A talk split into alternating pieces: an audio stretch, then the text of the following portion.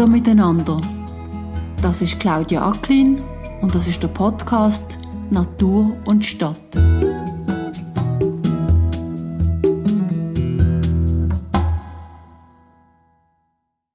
Hallo und herzlich willkommen bei einer neuen Folge von Die Sendung mit der Ziege. Ich bin Madlen Ziege und mein heutiger Gast ist Dr. Claudia Acklin. Liebe Hörer und Hörerinnen, Sie haben es richtig gehört. Die Episode ist etwas anders als die anderen. Meine Kollegin Madlen Ziege hat mich in ihre Sendung eingeladen. Wir haben uns vor kurzem via soziale Medien kennengelernt und haben gesehen, dass wir an ähnlichen Themen arbeiten. Und wir haben fast sofort entschieden, dass wir einmal eine Episode zusammen machen sollten, die wir beide später fast gleichzeitig veröffentlichen. Wir reden darüber, wer wir sind, wie wir zum Podcast gekommen sind, und natürlich, was wir wissen über die Stadtnatur und über die Probleme der Stadtnatur in der Schweiz und in Deutschland. Madlen Ziege ist übrigens Biologin und kennt sich besonders gut mit dem europäischen Wildküngeli aus. Es ist nicht nur wegen dem ein interessantes Gespräch geworden. Hallo. Hallo, schön, dass du hier bist in meiner Sendung. Und danke, dass du mich eingeladen hast. Ja, sehr gerne. Ich freue mich sehr auf dieses Gespräch. Ich glaube, das wird ein bisschen anders auch als meine bisherigen Sendungen, weil wir uns, ja, ich glaube, jetzt einfach auch gegenseitig vorstellen. Du nutzt sozusagen die Aufnahme auch für deinen Podcast. Und da würde ich dich gleich fragen, wie bist du dazu gekommen? Was ist auch so dein Hintergrund? Du bist ja jetzt auch vielleicht nicht unbedingt, was man erwarten würde, nicht aus den Naturwissenschaften, aber interessierst dich trotzdem sehr für die Stadtnatur. Danke vielmals, genau. Das ist wirklich eine interessante Frage und eigentlich hat sie mit meiner Biografie zu tun. Ich bin Gestalterin eigentlich, kann man sagen. In meinem Herzen bin ich noch immer Gestalterin, auch wenn ich später viel akademisch gearbeitet habe oder jetzt eben den Wissenschaftsrat, die Geschäftsstelle leite. Ich habe früher Dokumentarfilme gemacht und damals hatte ich Themen, die eher gesellschaftlicher Natur waren. Als Dokumentarfilmer oder als Podcasterin kann ich mir leisten, dass ich nicht unbedingt alles weiß, sondern dass mein Gegenüber möglichst viel weiß und ich die richtigen Leute aussuchen muss, die sozusagen mir dann auch wirklich Rede und Antwort stehen oder zumindest in einen Dialog mit mir treten. Und das habe ich wirklich jetzt gemacht über die letzten Monate. Ich konnte mit vielen Fachpersonen sprechen, die mit der Natur in der Stadt zu tun haben und damit eigentlich ein wenig der Natur, die ja selbst nicht sprechen kann, eine Stimme geben. Also die Leute hören und werden, also die Zuhörer hören am Ende, wie Leute, die zum Beispiel Imker sind oder die Welt der Biber gut kennen, erzählen, wie es den Bibern oder eben den Bienen in der Stadt geht. Ja, das finde ich sehr schön, was du gesagt hast, der Natur auch eine Stimme zu geben. Es ist ja tatsächlich so, gerade in der Stadt, ne, so viele Menschen weltweit leben in Städten und ich glaube, den meisten ist nicht bewusst, dass sie von ganz viel Natur auch umgeben ist und die Stadt für uns oder die Wildnis in der Stadt, wenn man es so nennen möchte, auch ein direkter Spiegel unserer eigenen Lebensweise ist. Und wir sehen sofort, wenn sich etwas ändert, dann ändert sich das auch in den Pflanzen, in den Tieren, die in der Stadt um uns herum leben. Und das beeinflusst natürlich auch uns selbst. Und vielleicht kannst du noch ein bisschen auch was zu deinem Podcast erzählen, wie es genau dazu kam. Auch du produzierst den selbst und alle 3 Wochen kann man da mal eine neue Folge hören. Genau, ich bin wirklich eine klassische One-Woman-Show und entstanden ist die Idee ein wenig früher, aber Corona hat die Idee sozusagen beschleunigt. Wir waren ja alle im Lockdown. Der Lockdown hat auch dazu geführt, dass man mehr Zeit für sich selbst hatte und vielleicht auch, ich sage es jetzt mal extra so, auch für wesentliche Fragestellungen. Mhm. Und in der Zeit habe ich zuerst mal wirklich konzipiert und mir überlegt, was könnte das sein, wie mache ich das am besten und habe dann versucht, auch ein wenig Verbündete zu finden. Und mitgeholfen hat wirklich in entscheidender Weise das Stadtgrün Bern. Ich wohne in Bern in der Schweiz, in der Hauptstadt der Schweiz. Stadtgrün ist eben verantwortlich für das Grün in der Stadt und die haben auch immer wieder versucht, Bürger und Bürgerinnen zu sensibilisieren für die Natur in der Stadt. Und die haben jetzt gerade eine größere Aktion gemacht, die heißt, die Stadt braucht Natur. Und darin mache ich einen kleinen Input durch meine einzelnen Podcast-Episoden. Das heißt, ich konnte von Beginn weg eigentlich mit Leuten zusammenarbeiten, die wirklich, in Anführungszeichen auf Schweizerdeutsch sagt man, rauskommen, die wirklich wissen, was Sache ist, oder? Und das hat mir sehr geholfen. Ich konnte sofort auch Personen finden, die mit mir gesprochen haben. Das andere, was wichtig war bei der Vorbereitung, war, dass ich ein ganz klein wenig halt wirklich etwas schon mal von Mikrofonen gehört hatte aus der Dokumentarfilmerzeit, dass ich wusste, ich werde nicht filmen, dass ich zumindest eine Ahnung hatte, was Schneiden bedeutet. Ich habe dann das von mir selbst beigebracht, im Sinne von die neuesten Software dafür besser kennengelernt. Aber das ist eigentlich dann am Ende relativ einfach. Und das wirklich Schwierige ist beim Podcast, weil die Konkurrenz unterdessen ja auch nicht unbedingt wenig ist, dass man an ein Zielpublikum rankommt und dass man Leute motivieren kann, nicht nur eine Folge, sondern wenn möglich auch mehrere Folgen zu hören.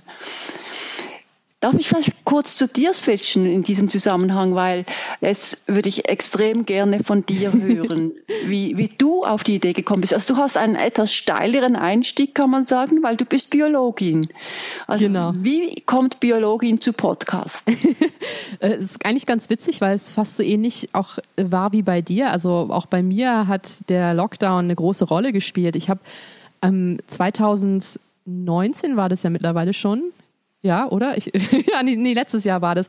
Da habe ich mein erstes Buch Kein Schweigen im Walde im Piper Verlag veröffentlicht und das lief sehr gut an. Das ist im Februar erschienen. Ich hatte sehr viele Einladungen von Radiosendern, im Fernsehen und habe mein Buch präsentiert und dann von heute auf morgen war plötzlich alles vorbei, weil sich nur noch alles um diesen Virus gedreht hat, um die Pandemie und da war mein Buch natürlich abgeschrieben und das fand ich so schade, weil ich war gerade dabei, es vorzustellen, darüber zu sprechen und dann saß ich da und wusste nicht so richtig, was mache ich jetzt damit, wollte aber ja irgendwie noch eine Möglichkeit mir selbst schaffen, darüber zu sprechen und dann bin ich eben auf die Idee, eigentlich war es mein Freund, der ist auf die Idee gekommen, meinte so, hey, mach doch einen Podcast oder wir haben viel Equipment zu Hause, er selber arbeitet sehr viel im Musikbereich, er kennt sich auch sehr gut mit Mikrofonen aus, hat diese ganze Technik vor Ort gehabt. Und dann dachte ich, ja, probier's doch einfach mal. Ich habe auch immer schon gerne über Biologie gesprochen. Das ist so meine große Leidenschaft schon immer.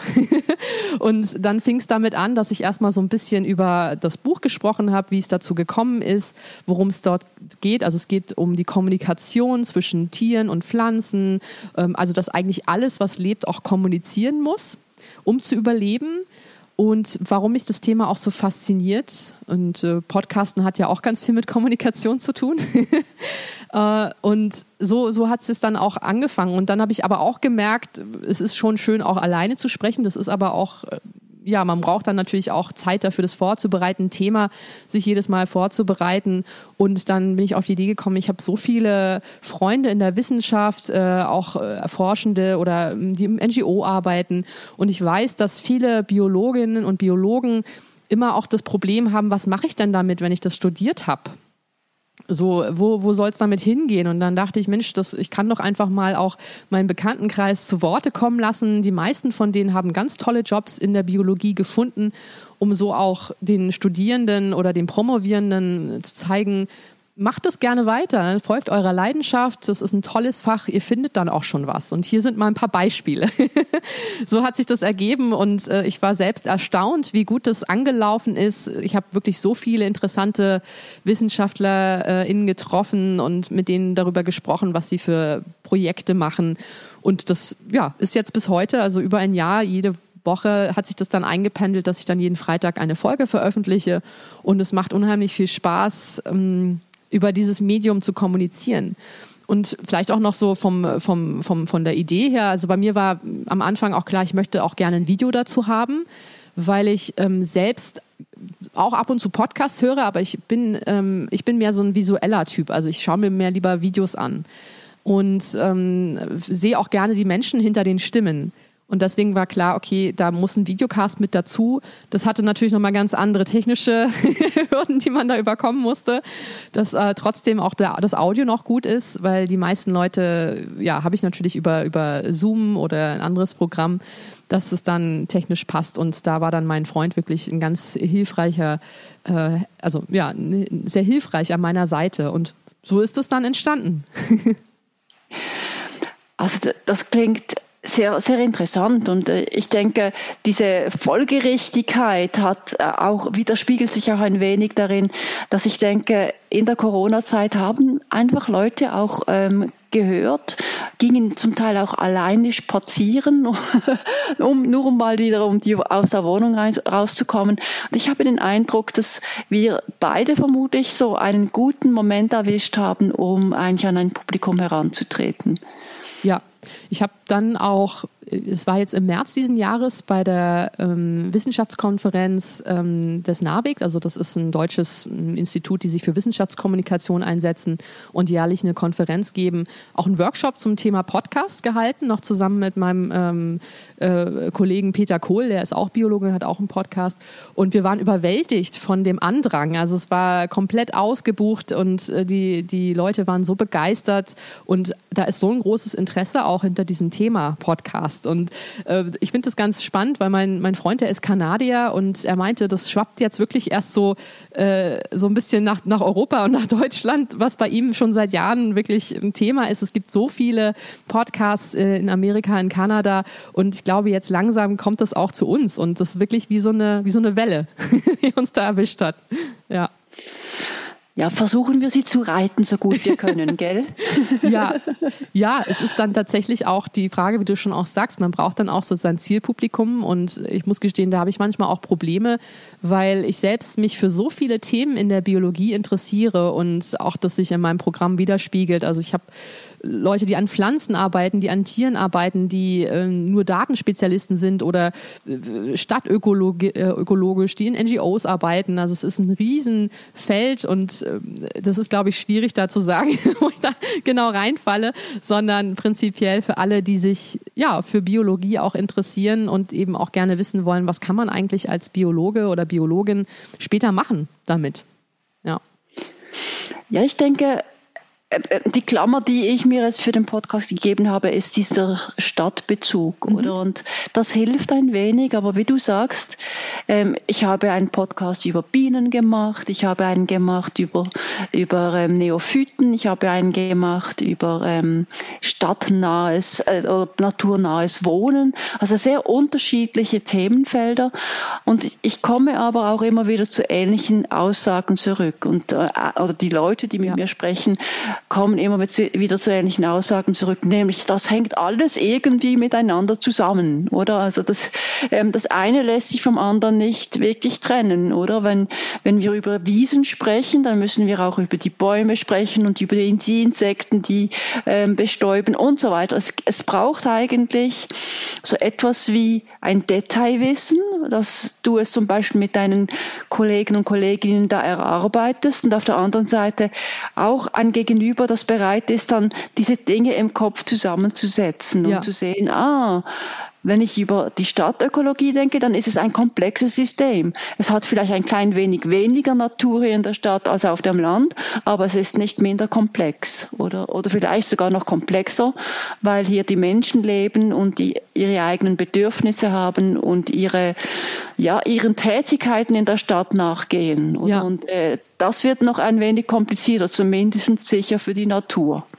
Ja, da sprichst du mir wirklich auch aus dem Herzen. Das ist tatsächlich so, und das war auch ein Grund für mich, warum ich dann auch nicht mehr so diesen geraden Wissenschaftlerweg weitergehen wollte, weil mir das irgendwann zu speziell wurde und zu sehr auf eine Sache fokussiert, während es wirklich alles zusammenhängt, wie du schon sagst. Und zum Beispiel jetzt dieser Podcast oder eben auch meine Arbeit in einem NGO in Berlin, der sich eben für Bienen auch einsetzt, deswegen war ich da auch so hellhörig mit den Bienen.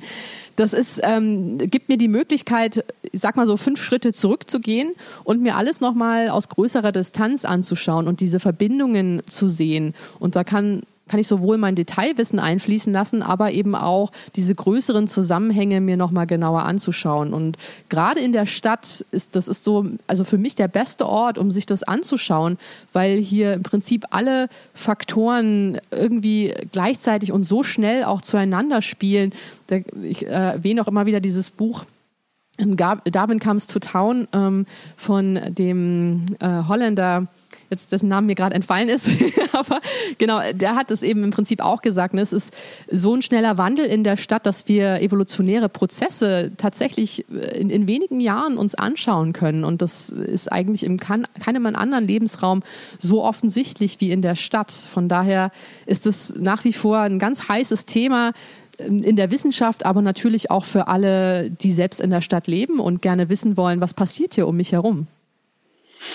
Ja, das finde ich ein enorm wichtiger Punkt, oder? Diese Dynamisierung, die die Stadt eigentlich permanent fast schon zelebriert. Es muss immer wieder was Neues hin. Man muss irgendwie neue Gebäude bauen, weil das dann wiederum die Wirtschaft ankurbelt und so weiter. Es ist ein ungeheuer dynamisches Umfeld. Und ja, das heißt, es wird überall mal wieder gebohrt und werden Flächen entsiegelt und dann wieder versiegelt. Und wie gesagt gebaut. Und in diesem Zusammenhang habe ich vor kurzem mit einem Experten gesprochen aus einer anderen Stadtgärtnerei aus Basel, mit dem ich über die Bäume in der Stadt gesprochen habe. Wir haben ja jetzt nicht nur die Dynamik, die in der Stadt inhärent einfach mal da ist, sondern wir haben auch noch den Klimawandel. Und all dem müssen jetzt die Bäume in Anführungszeichen gerecht werden. Also sie müssen überleben in einem menschengemachten Umfeld und jetzt auch noch eigentlich den Klimawandel mit durchmachen. Und in dem Zusammenhang verstehen viele Leute dann nicht so sehr, dass man, wenn man mit dem Finger schnippt, der Baum noch nicht gewachsen ist, sondern dass der 30 Jahre braucht, um eine anständige Höhe, oder 10 Jahre zumindest, um eine anständige Höhe erreicht zu haben. Und nur vielleicht als kleine Anekdote, einer der Gründe, weshalb ich diesen Podcast überhaupt gemacht habe, ist, als ich gemerkt habe, dass unsere Buche, die wir im Garten haben, und die ist auf eine stark befahrene Straße hin, dass da die Rinde abplatzt vorne gegen die Straßenseite, die Asphaltstraße hin, die sehr warm wird, dass sie abplatzt und dass er eigentlich eine Art Hitzeproblem hat, der Baum. Und da habe ich gemerkt, ganz handgreiflich in meinem Umfeld, da passiert etwas, das hat mit dem Klimawandel zu tun. Das hat vorher nicht stattgefunden. Da braucht es diese beiden sehr, sehr heißen Sommer, die wir in der Schweiz hatten. Und dann ist das passiert. Und das heißt, wenn wir jetzt über die Stadtnatur nachdenken, heißt das, dass wir vermutlich keine Buchen mehr in der Stadt pflanzen, weil sie Schwierigkeiten haben werden, dass wir nach anderen Möglichkeiten suchen müssen, die die Buche ersetzen kann und die dann noch diese Verrücktheit des Wetters im Allgemeinen aushalten müssen. Also das heißt, wir haben nicht nur eine beschleunigte Situation, weil die Leute immer alles beschleunigen, die Menschen, sondern es kommt noch das Klima dazu. Ja, und da ist tatsächlich die Stadt auch der Ort, wo sich das am ehesten zeigt, weil ich glaube, das wissen auch viele mittlerweile, dass die Stadt so eine Hitzeinsel darstellt. Dadurch, dass es dort so viele Gebäude gibt und der Boden versiegelt ist, das heizt sich extrem auf durch die Sonnenstrahlung und gibt die Wärme dann auch langsam wieder ab. Und dadurch entsteht wie so eine Hitzeglocke. Dann ist es immer so ein paar Grad wärmer in der Stadt als im Umland, und entsprechend sieht man eben vor allen Dingen in solchen Gärten oder in Parkbereichen vor allen Dingen auch Pflanzen, die aus dem mediterranen Raum kommen, weil die dort einfach auch super gut wachsen. Und das hat natürlich auch Einfluss auf die Tiere. Es gibt ganz viele Studien, die zeigen, dass die Tiere sich in den Städten, die Vögel zum Beispiel, früher fortpflanzen. Die fangen dann schon im März vielleicht an oder noch früher mit ihrem Balzverhalten. Auch für Kaninchen hat man das auch herausgefunden, dass die eine längere Reproduktionszeit haben. Und da fängt es ja dann auch schon an. Ne? Das ist ja so ein Unterschied in der sogenannten Fitness, also wie viele Nachkommen ein Lebewesen haben kann. Und da ist es wirklich Evolution zum Zuschauen. Also wie gut sich Lebewesen weiter vermehren können und dass das tatsächlich in der Stadt für einige Arten der Fall ist. Ja, ich habe heute um etwas anderen Aspekt reinzubringen, eine interessante Zahl gefunden. In der Schweiz gibt es in den Städten im Moment 67% der Tierarten existieren auch in den Städten und 45% der einheimischen Pflanzen existieren ebenfalls in den Städten. Das heißt, gewisse Bereiche der Natur in der Stadt sind im Moment manchmal sogar biodiverser als auf dem Land, wo wir unter Umständen durch die Landwirtschaft Monokulturen haben, nur relativ wenig Biodiversität vorhanden ist. Also das heißt, es rentiert sich wirklich ganz aktiv für jeden Bürger und jede Bürgerin da mitzumachen, dass das erhalten bleibt, weil wir vielleicht in gewisser Weise auch ein kleines Reservoir sein könnten, zumindest mittelfristig, für ein Artensterben, das möglicherweise auf dem Land stattfindet. Ja. Das Interessante ist zum Beispiel bei meinem allerersten Podcast, und da hast du jetzt eben ja auch gerade einen Bezug dazu zu den Bienen, die fühlen sich in der Stadt sehr wohl, weil es gibt ein großes Futterangebot von unterschiedlichsten Pflanzen und Blumen und die sind gerne in der Stadt und die Imker haben das auch entdeckt und machen da auch fleißig mit, oder weil sie dann auf ihrem Dach oder wo es auch immer ist, dann vielleicht noch einen Stock hinstellen, oder? Ja. Ja, da würde ich auch gleich gerade noch gern was zu sagen. Also erstens, was du meintest, dass in der Stadt solche Biodiversitäts-, also Artenvielfalt, Hotspots sozusagen schon fast sind. Das ist tatsächlich was jetzt seit Jahren auch schon diskutiert wird. Und vielleicht auch für deine Zuhörenden deines Podcasts würde ich ganz gerne noch mal ein bisschen kurz bei meinem Werdegang ausholen, damit man auch versteht, warum ich da jetzt auch so leidenschaftlich drüber spreche. Also ich habe Bio studiert in Potsdam damals und bin dann für meine Promotion an die Goethe-Universität in Frankfurt am Main gegangen. Und in Frankfurt gab es, das war 2011, gab es damals unheimlich viele Wildkaninchen. Also die saßen da vor der Bundesbank, zwischen den Hochhäusern, direkt in der Innenstadt, zwischen den Verkehrsstraßen und die Menschen liefen einfach an ihnen vorbei und das hat die überhaupt nicht gejuckt. Und ich fand das so ein bizarres Bild, weil ich selber vorher auch noch nie Wildkaninchen gesehen habe. In Brandenburg gibt es die schon seit Jahren nicht mehr. In Berlin gab es ein paar und ich war völlig perplex und dachte, wo kommen die denn her? Und dann bin ich eines Tages so durch den Park gelaufen und dann habe ich jemanden gesehen, der hat was ganz Komisches gemacht. Ich dachte, da muss ich doch mal gucken gehen. Und es war ein Stadtjäger, der mit Frettchen die Wildkaninchen bejagt hat. Und dann bin ich mit ihm ins Gespräch gekommen, habe gefragt, Mensch, jetzt werden die hier auch bejagt in der Stadt? Meint er, ja, das ist tatsächlich eine bizarre Entwicklung. Er hatte früher auf seinem Revier im ländlichen Umland unheimlich viele Wildkaninchen. Die konnte er dort auch bejagen. Und im Laufe der letzten Jahre ist irgendwas passiert, dass es da immer weniger wurden und er sie auch nicht mehr bejagen konnte. Und dann hat plötzlich die Stadt Frankfurt angerufen und gesagt, Mensch, wir haben hier ganz viele, kannst du mal bitte kommen? Ja, die müssen hier weg.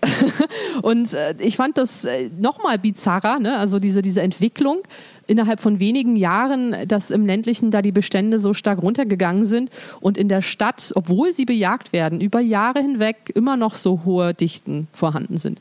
Und das war für mich der ausschlaggebende Punkt, weil ich habe den Jäger dann auch gefragt, weißt du, woran das liegt? Und er hat gesagt, ja, vielleicht finden die hier mehr zu fressen, vielleicht ist es hier wärmer. Aber das kann nicht alles sein, weil es gibt in einigen Parkbereichen ganz viele Kaninchen und in anderen nicht. Obwohl augenscheinlich es keinen Unterschied gibt.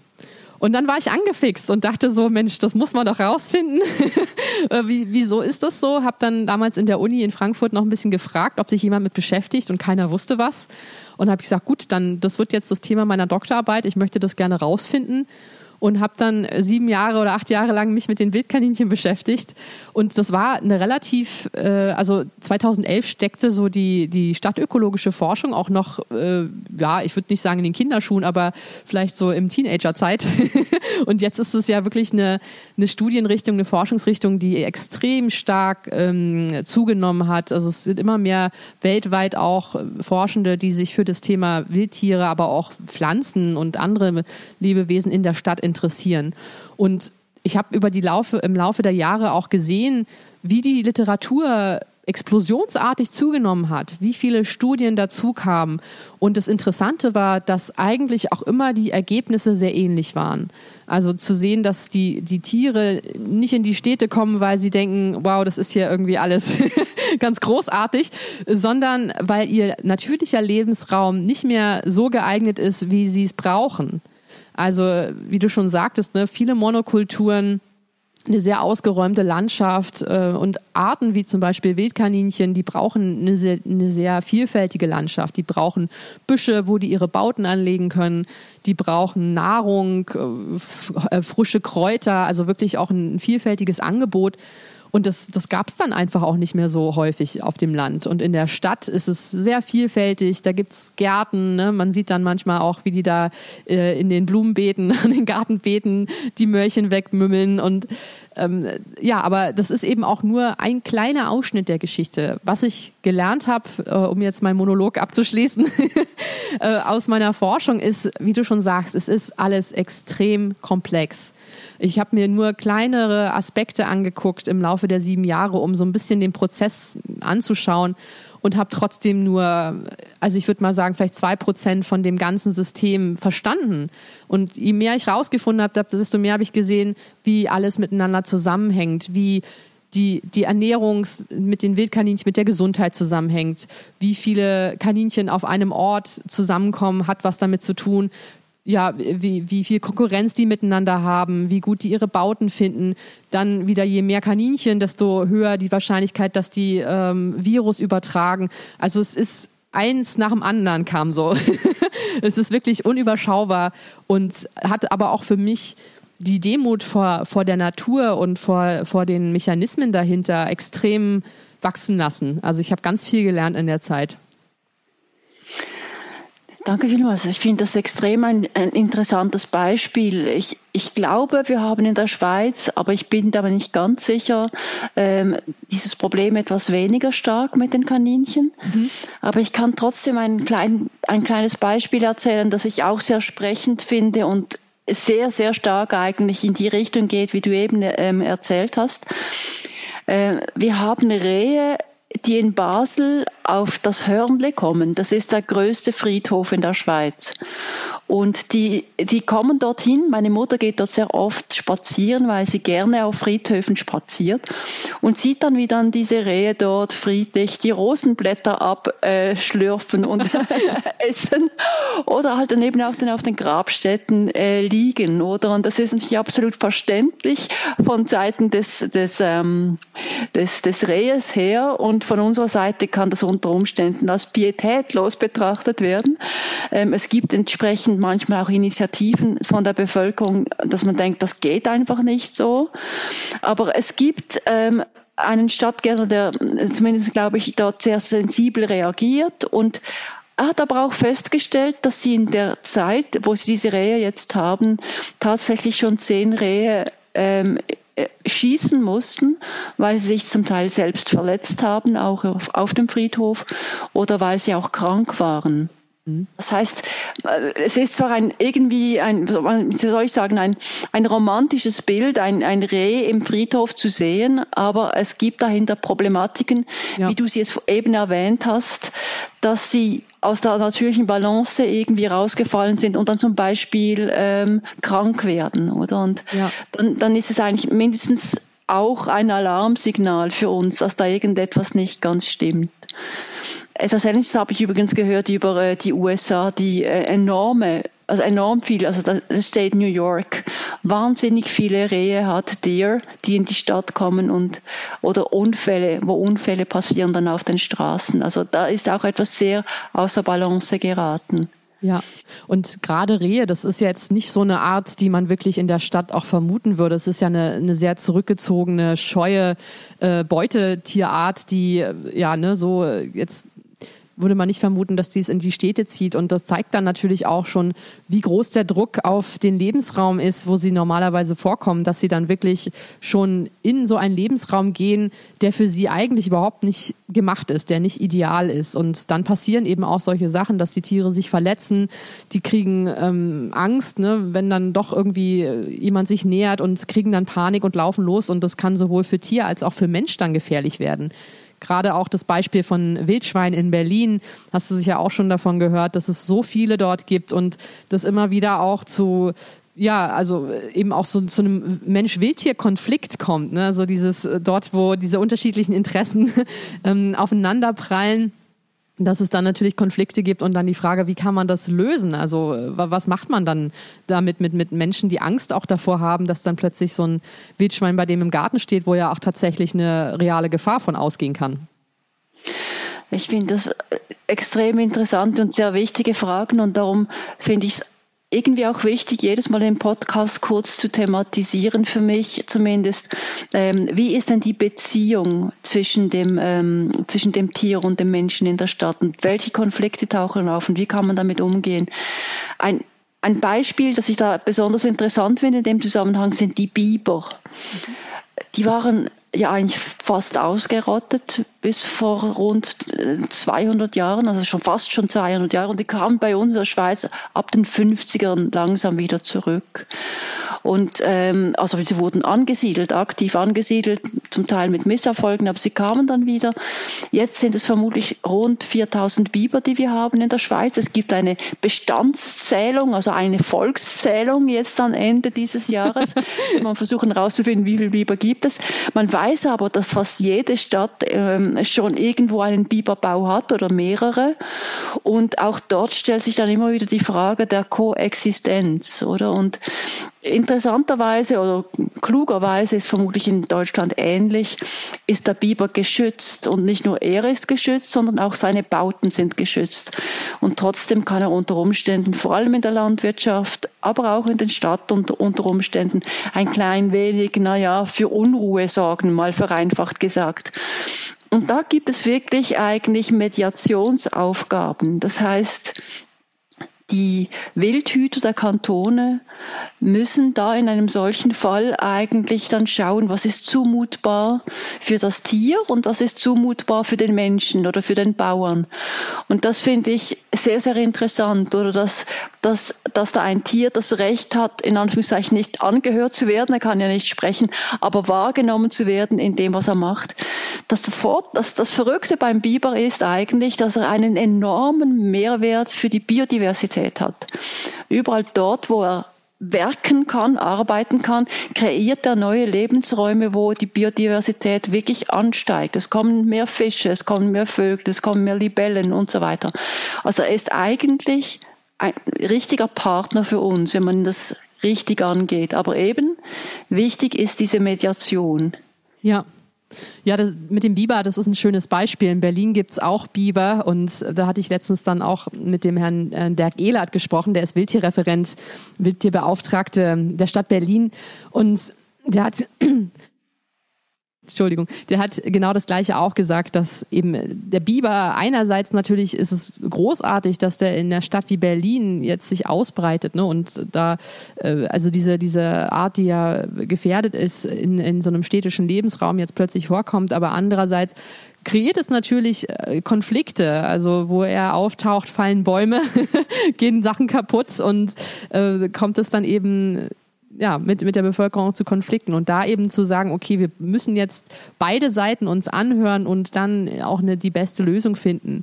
Und das ist was uns in Zukunft noch viel mehr beschäftigen wird. Das ist ja jetzt erst der Anfang, oder seit Jahren entwickelt sich das so weiter, aber es wird noch viel mehr Probleme damit geben, bin ich der Meinung, weil immer mehr Wildtiere oder auch andere Pflanzen, Lebewesen in die Städte kommen werden und sich dort verbreiten.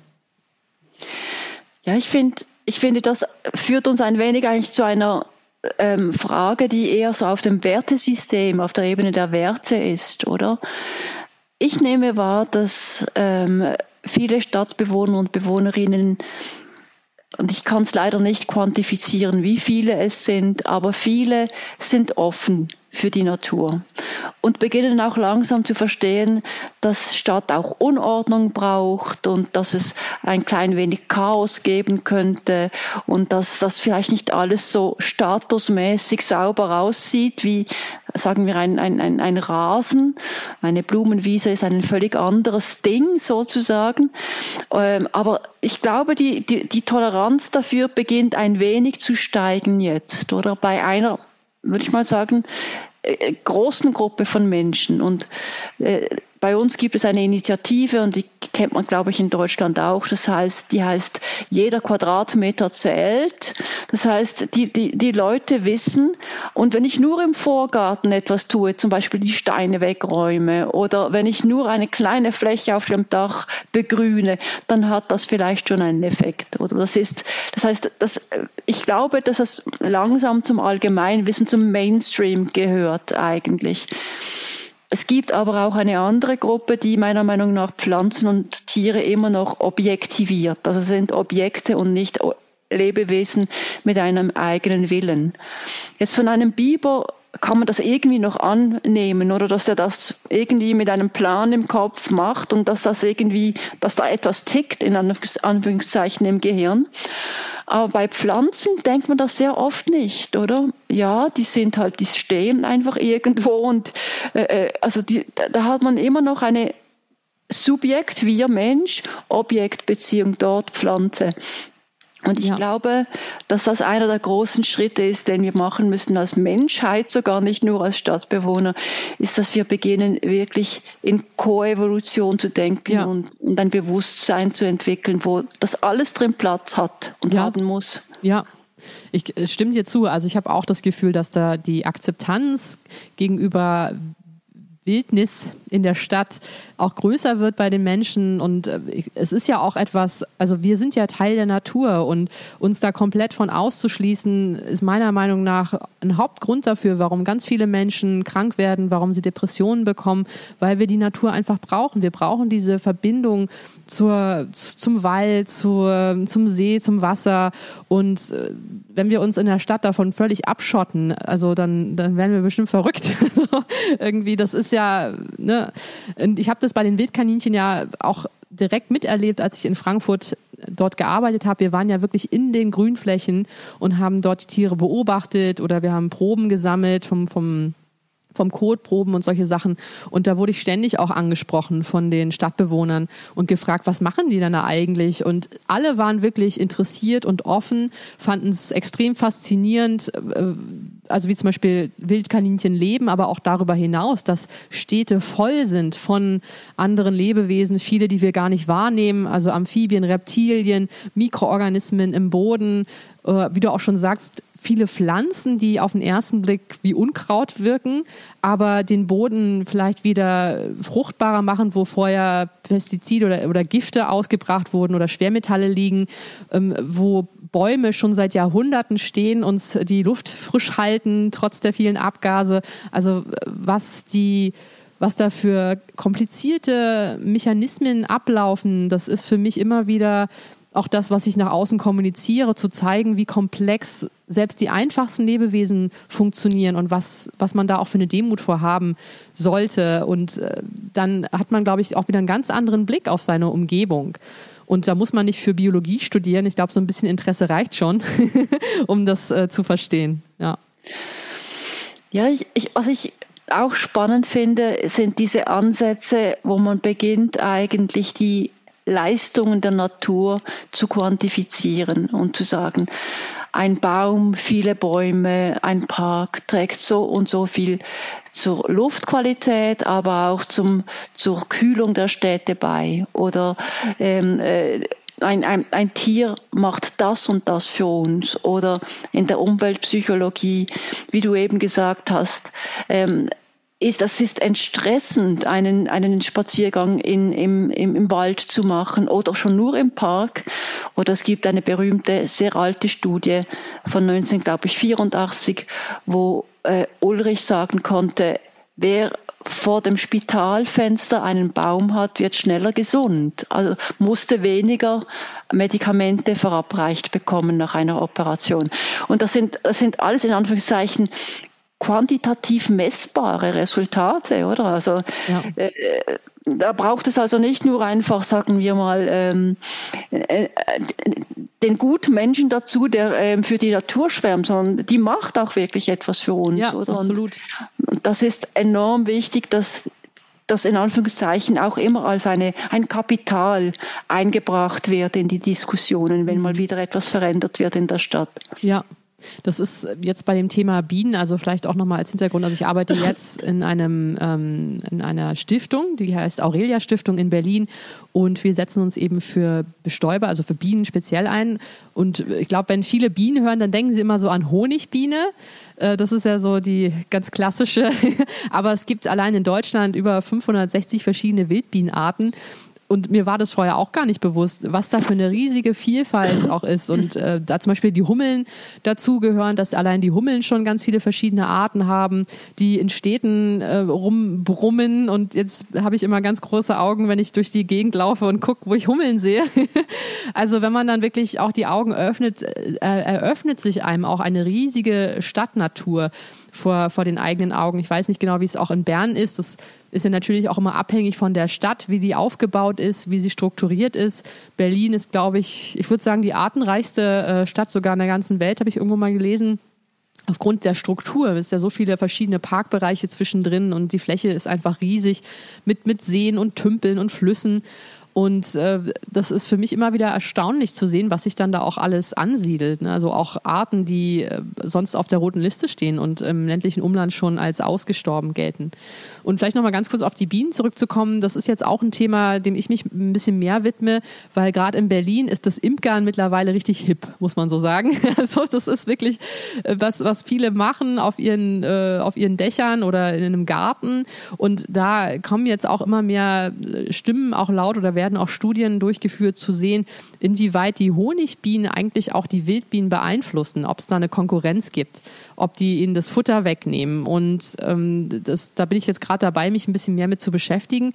Aber das zeigt eben auch wieder, ne, wenn man eine Sache zu viel hat, dass dann es wieder sich in einer anderen Ecke verschieben kann. Und dann zu gucken, wie kann man das wieder vielleicht wieder ausgleichen oder das zu untersuchen. Aber solche Daten zu sammeln, ist auch extrem schwierig. Man hat ja immer nur eine Momentaufnahme und man sieht nicht genau, wie entwickelt sich das im Laufe der Zeit, wie wird sich das verändern.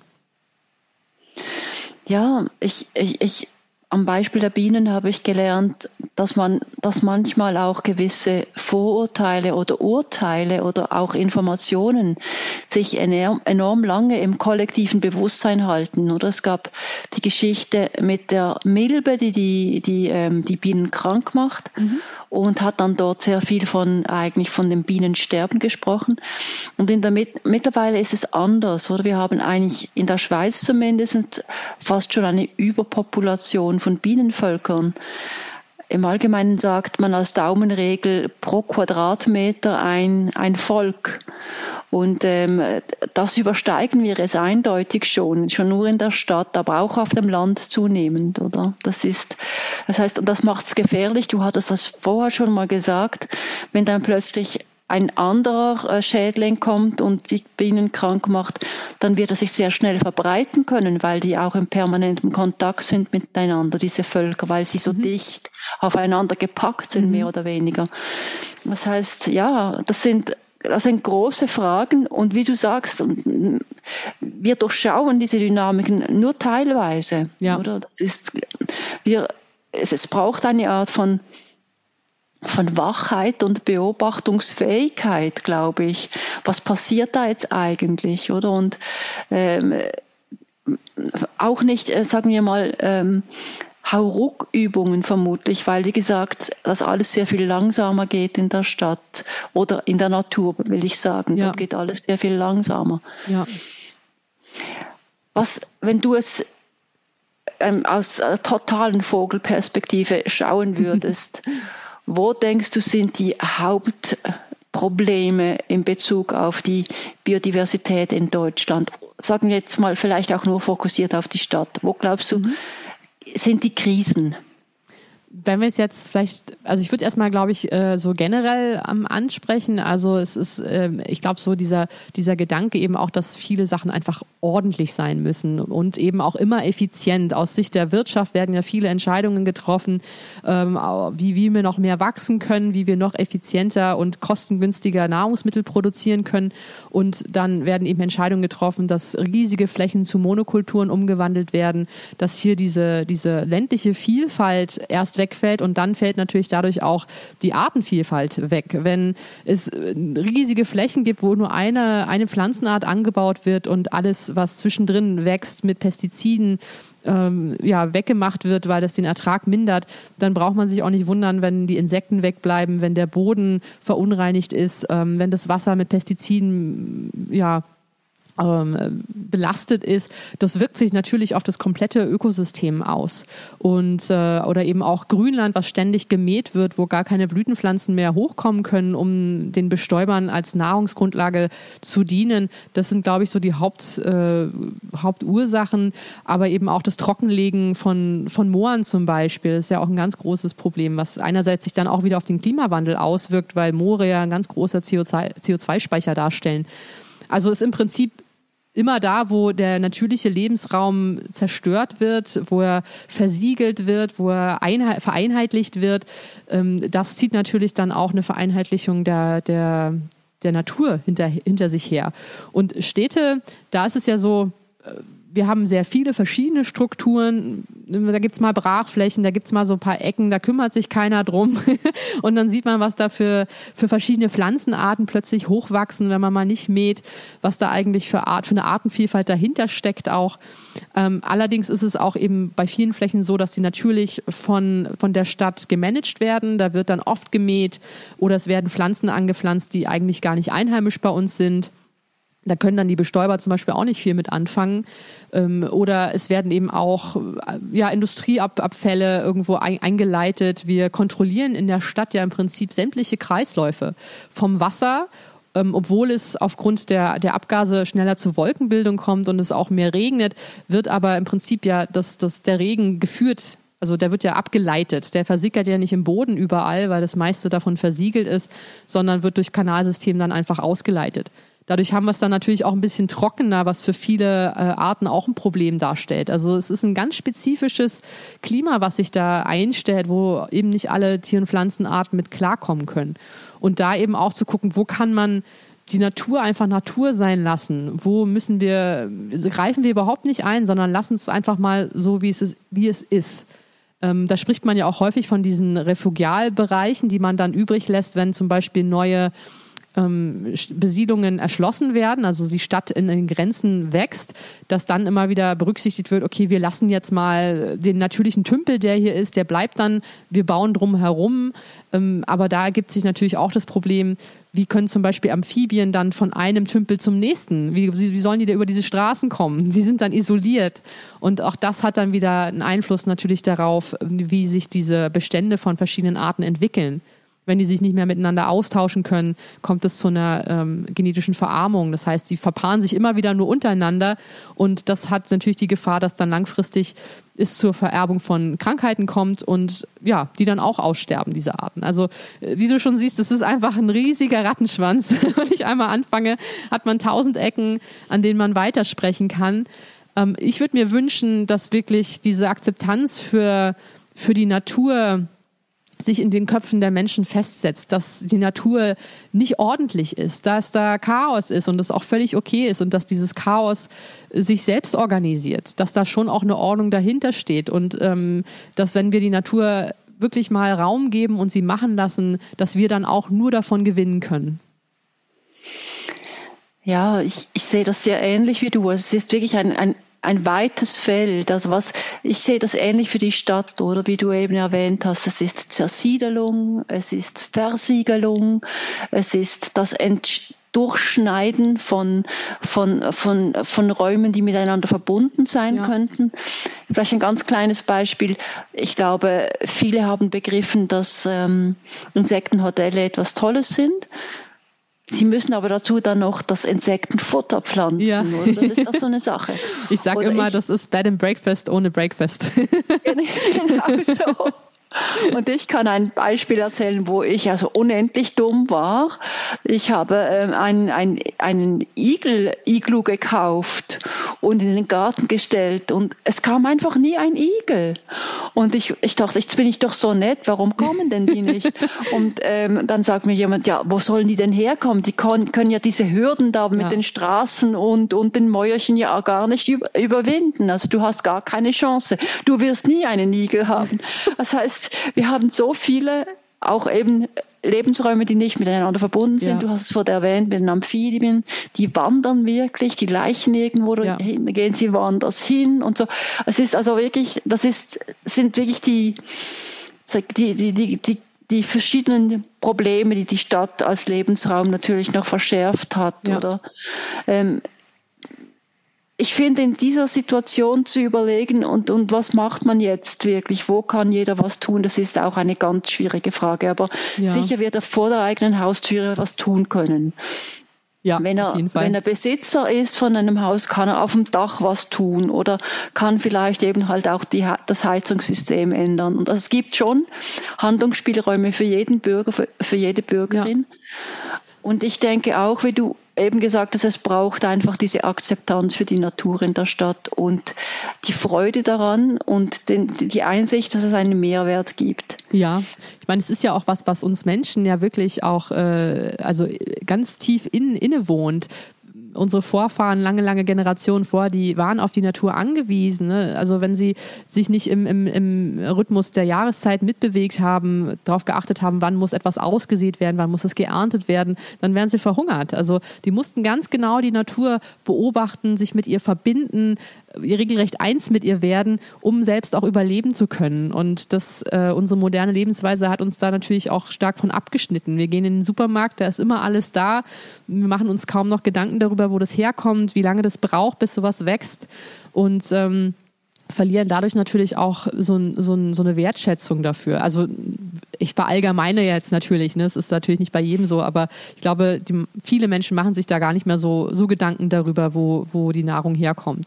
Und das würde ich sagen, das wäre für mich auch die erste Maßnahme, die man wirklich nochmal auch durchführen könnte, schon in der Schule den Kindern beizubringen, ne? Also ich hatte noch Gärtnerunterricht, so wirklich richtig intensiv, also auch gelernt, wie muss ich meine Möhrchen anbauen und so Sachen. Ich weiß gar nicht, ob die Kinder das heute noch so intensiv auch lernen, dass man wirklich mit so einen Schulgarten hat, rausgeht, im Laufe der Jahreszeiten sich das anschaut, wie so eine Pflanze wächst, dass man da noch viel mehr den Fokus drauf setzt und jedem auch beibringt, wie er letztlich sein eigenes Gemüse, seinen eigenen Obst doch irgendwie anbauen kann. Weil dann muss man ja zwangsläufig verstehen, welche Prozesse da dahinter stecken und dass man eben, dass die Sachen nicht schneller wachsen, nur wenn man dran zieht. Vielleicht ein letzter Aspekt, ohne wirklich das vertiefen zu wollen, aber die Politik ist natürlich ein wahnsinnig wichtiger Shaper, Gestalter von Räumen, oder? Und da weiß man wirklich auch jetzt mittlerweile, die sogenannten Biodiversitätsstrategien oder die umgesetzten Maßnahmen kommen eigentlich nicht wirklich gut voran. International nicht nur in der Schweiz und vermutlich auch nicht in Deutschland, sondern wirklich international. Und das hat unter anderem zum Grund, dass wirklich auch legitime Projekte wie Infrastrukturprojekte, sagen jetzt Bahnen, Straßen und so weiter, dass diese oft die Biodiversitätsstrategie konkurrenzieren für einen Lebensraum oder für eine Landschaft. Und auch hier dann sehr oft das Naheliegende in Anführungszeichen gewinnt, oder? Die Subvention ist gesprochen, also baut man die Straße und fragt sich dann nicht mehr, und was heißt das genau? Und könnte man die Straße vielleicht etwas anders bauen oder könnte man einen Umweg machen, um dieses Hochmoor und so weiter nicht zu gefährden. Also das heißt, auch hier braucht es wieder extrem viel Interessensabwägung und Leute, die bereit sind, sich darauf einzulassen, die Dinge ein wenig anders zu machen, als man sie bis jetzt gemacht hat, oder? Und in der Schweiz drückt sich das so stark darin aus, dass es eigentlich die Städte sind, in Anführungszeichen, die grün sind und sich auch eine grünere Landwirtschaft wünschen würden. Und die Leute, die auf dem Land leben, die Angst haben, dass dann die Bauern darunter leiden, wenn wir zu grün werden. Ja. Und diese Spaltung darf auf keinen Fall aufkommen.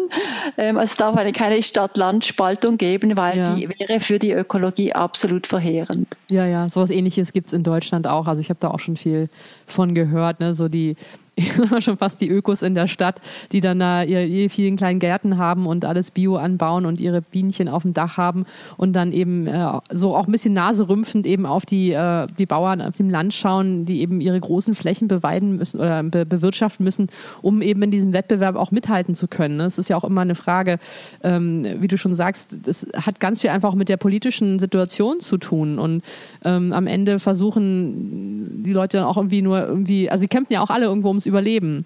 Und wenn dann aber eben von einer höheren Instanz dann eben auch es mehr Anreiz dazu gibt, zum Beispiel mehr auf ökologischen Landbau umzustellen, kleinere Betriebe fördern würden, dann wäre das für viele Bäuerinnen und Bauern, glaube ich, einfach auch ein größerer Anreiz, darüber nachzudenken, okay, wie kann ich dann auch gut für meinen Hof sorgen?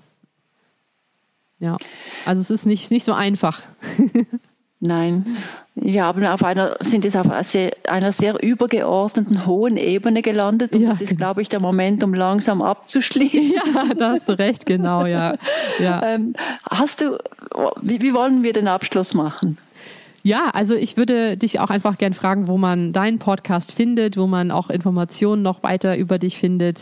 Ich kann mir gut vorstellen, dass jetzt viele auch Interesse dran haben, die sich auch so wie wir uns für die Stadtnatur interessieren und auch einfach mal gern wissen möchten, wie es zum Beispiel in der Schweiz abläuft. Ich glaube, in meinem Podcast hat man jetzt schon auch viel über deutsche Städte gehört, aber da gibt es sicherlich auch nochmal interessante Einblicke, die man durch deine Sendung haben kann. Ich sage gerne etwas dazu, mache aber gleich eine Einschränkung. Ja. Ich hatte eine große Frage zu lösen, gleich zu Beginn. In welcher Sprache ist dieser Podcast? Und die Schweiz ist ja schon mal dreisprachig, was nicht ganz einfach ist. Und dann hatte ich noch den Eindruck, ich möchte mal zuerst die Lokalen in Anführungszeichen erreichen, also die Leute, die eben eigentlich sich interessieren dafür, was sie für die Stadt tun können. Und dann habe ich mich eigentlich daraus folgernd für Schweizerdeutsch entschieden. Also das heißt, für all jene, die nicht Angst haben vor unserem etwas seltsamen Dialekt, der auch in sich dann noch vielfältig ist, oder? Ja. Die können meinen Podcast auf den üblichen Plattformen finden, wie Apple Podcast, Google Podcast, Deezer, ich glaube, ist relativ bekannt in Deutschland, Spotify. Genau. Also dort kann man ihn leicht finden. Und ich bin auch auf Social Media, also der Podcast heißt ganz einfach Die Stadt und die Natur. Man wird mich auf Instagram finden, auf Twitter, auf LinkedIn und auf Facebook. Und natürlich würde ich mich enorm freuen, wenn jemand mal ab und zu eine Schweizer Stadt etwas besser kennenlernen möchte, via Audio. Genau. Und auf die Reise danke ganz, ganz herzlich nochmals für diese tolle Kontaktnahme von dir mir gegenüber, das hat es ja ins Rollen gebracht, dass du mich gefragt hast. Ja, sehr gerne. Also vielleicht auch noch so im Hintergrund. Ich bin mittlerweile nicht mehr ganz eine One-Woman-Show. Also am Anfang ist auch immer noch mein Partner mit dabei, der die Technikgeschichten im Auge behält. Und mittlerweile habe ich eine Assistentin, die Svea. Vielleicht gleich auch nochmal hier Grüße an Svea und vielen Dank. Sie hilft mir immer so ein bisschen im Hintergrund und sucht eben auch interessante GesprächspartnerInnen für mich heraus. Und was mich eben auch bei deiner Sendung angefixt hat, war es eben erstens dieses spezielle Thema auch und einfach, dass du als, ich sag mal, nicht Naturwissenschaftlerin dich trotzdem dafür so begeisterst und auch so tief in die Materie dich da einarbeitest. Das ist ja wirklich, also da steckt einfach auch so viel Interesse und Leidenschaft dahinter. Und da war ich dann einfach auch Feuer und Flamme und wollte dich kennenlernen. Ja, sehr schön. Genau, dann vielleicht auch von meiner Seite noch, wenn da jetzt Interesse besteht. Allerdings ist mein Podcast nicht in Schweizerdeutsch, aber Hochdeutsch ist ja, glaube ich, auch gut. Also mein Podcast heißt Die Sendung mit der Ziege, beziehungsweise ist ein Videopodcast. Kann man eigentlich auch unter allen bekannten Podcast-Anbietern finden, beziehungsweise meinem YouTube-Kanal. Und unter meiner Website madlenziege.com sind auch alle Informationen. Da gibt es auch mein Buch zu finden und Informationen über meine Forschung an den Wildkaninchen. Und wer sonst noch Fragen hat, kann mich natürlich auch gerne kontaktieren.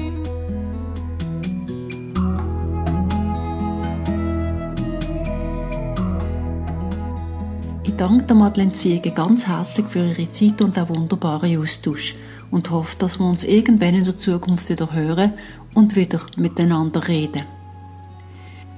Ich mache heute mal meine Moderation ein bisschen kürzer als sonst und sage einfach nur, wenn es Ihnen gefallen hat, dann bitte weiterempfehlen. Ich würde mich freuen, wenn Sie auch das nächste Mal wieder zuhören.